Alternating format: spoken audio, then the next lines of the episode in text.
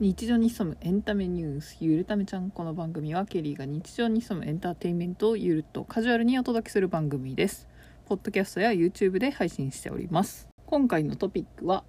MBTI 自己申告型診断テスト久しぶりにやってみたという内容でお届けしたいと思います。大きくきっかけ過去の結果最新の結果まとめという順番でご紹介していきます。まずきっかけなんですけどここ最近の このポッドキャストのなんか壮大なトピックにもなっている、えー、TWICE なんですけど、まあ、TWICE の MBTI 結果を切り抜きか何かで見て昔やったなと思ってこのポッドキャスト収録前に改めて診断を受け直してみましたのでそちらの結果も含めてご紹介していければなと思います。ちなみに TWICE の公式 YouTube の方でも、えー、TWICE のメンバーがテストを受けて結果を見てコメントみたいな動画が一人一人あるんですけど公式ではまとまってないのでファンの方がまとめてくださっている YouTube のプレイリストをノートの方に貼ってるので、まあ、もし興味があればそちらから見ていただくと早いと思いますし TWICETV Finding TWICE's B MBTI っていうので検索してもらえば、まあ、長いんで TWICEMBTI とかで検索したら、えー、TWICE オフィシャルチャンネルの方で出てくると思うので興味がある方はそちらも合わせてみてください。そして MBTI がそもそも何なのかっていうのを説明してない、えー、分かんない人がいるかと思うんですが公式サイトとかじゃなくてちょっと Wikipedia 情報にはなるんですけど MBTI はテスト性格を査定するものでも診断ツール性格を評価するものでもありません。従来の心理性格検査とも異なります。受けた本人が自分の心について理解を深める指針となるツールメソッドです。受けた本人に回答結果を返し本人がその結果をきっかけとしてしっくりくるタイプベストフィットタイプを見つけていく過程が大切で受験者をタイプタイプに分類することを目的としていませんということなので、えー、まあ自分がしっくりくるタイプを見つけてなんか客観的に自分という人間を見れたらいいんじゃないかなと思うんですが私が過去に受けたものとしてあちなみにこの診断結果は16性格類性格類型っていうので16個に分けられて分けられます。16個に分けるんですが4つのグループかつその中で4つに細分化されてるみたいな感じなんですけど4つのタイプが分析家タイプ外交官タイプ万人タイプ探検家タイプとあります。詳しいえー、タイプ別の説明については、まあ、それぞれ調べていただいたらいいかなと思うんですけど、えー、私の場合過去の結果は外交官グループの提唱者でした、えー、外交官は直感的感情的の特徴を全て持ち合わせています。特性は他の人を理解する強力な能力それがあらゆる仕事にとって大きな財産となります。社会的な職場に固執し反復的な孤立した仕事を避けるのがいいでしょうっていう大きなグループのくくりの結果はそういう感じでした。ちなみにこれはなんかカナダの留学生のためのナンバーワン情報サイト CISM っていうところの情報なので公式ではないんですが目安程度に聞いていただけたらいいかなと思います。そして提唱者 INFJ の -A と T があるんですけどちょっとそこまでは覚えてなくて多分 T なんじゃないかなっていうので話していきたいと思います。っていうのも会社の研修でやってキャラクターがおじいちゃんだったなーっていう覚え方。で、えー、書いてるんですがでもその前にねツイッターで流行ってて流れてきてやってたような気がしてて多分その時も外交官グループのおそらく仲介者だったんじゃないかなっていう風な記憶をしているんですがなんかこの会社の研修でやった時もなんか前もやったなって思ってたんですけど。で、えー、まあ、提唱者っていうタイプでした。詳しくはノートとか貼ってるんで 16personalities.com っていうサイトのリンクを貼ってるのでまあ多分調べたらそこのイラストが有名かなとなんかカクカクしてるポリゴンっぽい感じのイラストのサイトなんですけど最初はそれだったんですよ。なシェア？1%以下の結構少ないタイプだったみたいですが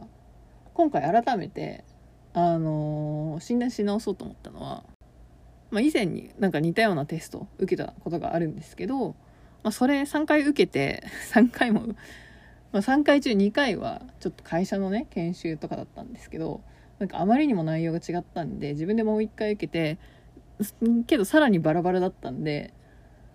なんか当てになんないなとか思ったことがあったのでちょっともう一回一個を信じるのもどうかなと思ってもう一回やったら案の定変わりました。多分あれなんですよね。その時に置かれてる状況によって結構考えが変わってきたりとか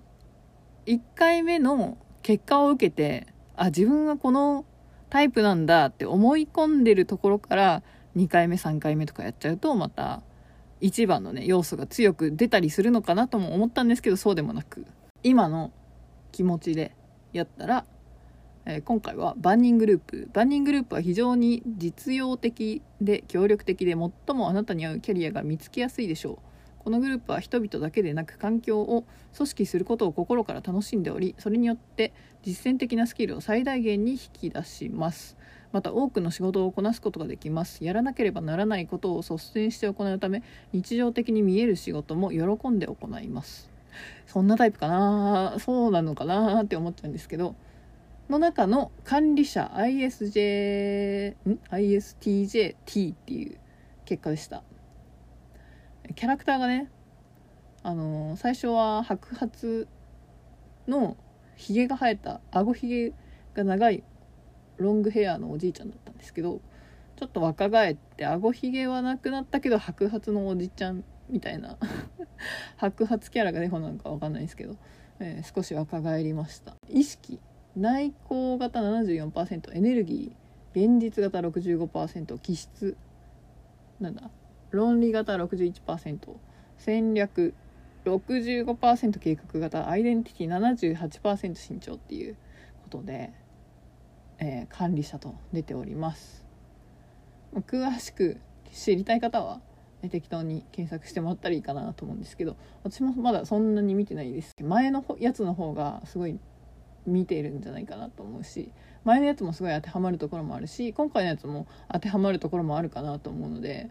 自分の性格が変わってるのかもともとあった面のどちらかが強くなってきたのかとかわかんないですけど簡単にまとめますとちょっとウィキペディアをね参考にまとめますと INFJ の -t と ISTJ-t っていうことで、まあ、共通点としては興味の関心方向が愛で両方内向的だったんですね。そして物の見方が感覚型と直感型2つ合わせ持っていると。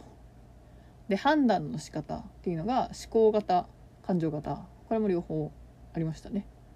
そして外界への接し方が、えーこれはどちらも J の判断型でした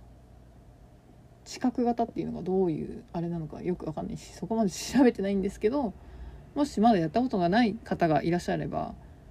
えー無料でできるのであと登録とかしなくても結果が見れるすごく良心的なサイトが 16personalities.com っていうのがあるので多分 MBTI 診断とかで検索してもらったら出てくると思うんで、まあ、もし興味があったらやってみてください。というわけで今回の MBTI テストいかがだったでしょうか？あまり細かく説明はしなかったんですけど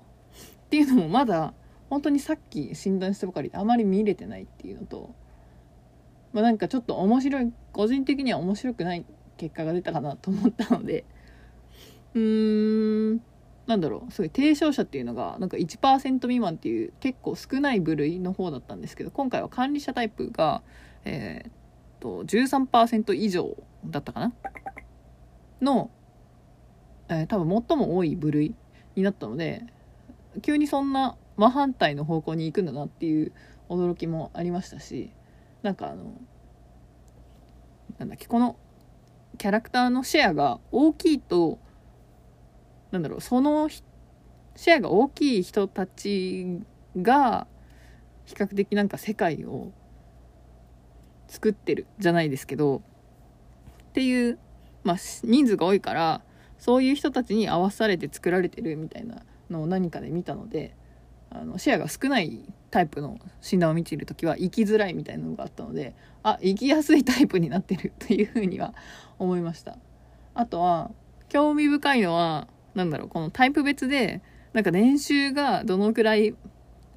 なんか得られやすいかみたいな平均年収みたいなのもあったりするのでちょっとそこまでは本編ではご紹介してなかったんですが、まあ、そういうのもあるので是非検索してそれぞれ調べていただけるのも面白いかなと思います。というわけでちょっとまだまだ TWICE ネタもあるんですが他の鉄板ネタもまだまだ全然 更新できてないので、えー、この後もう一個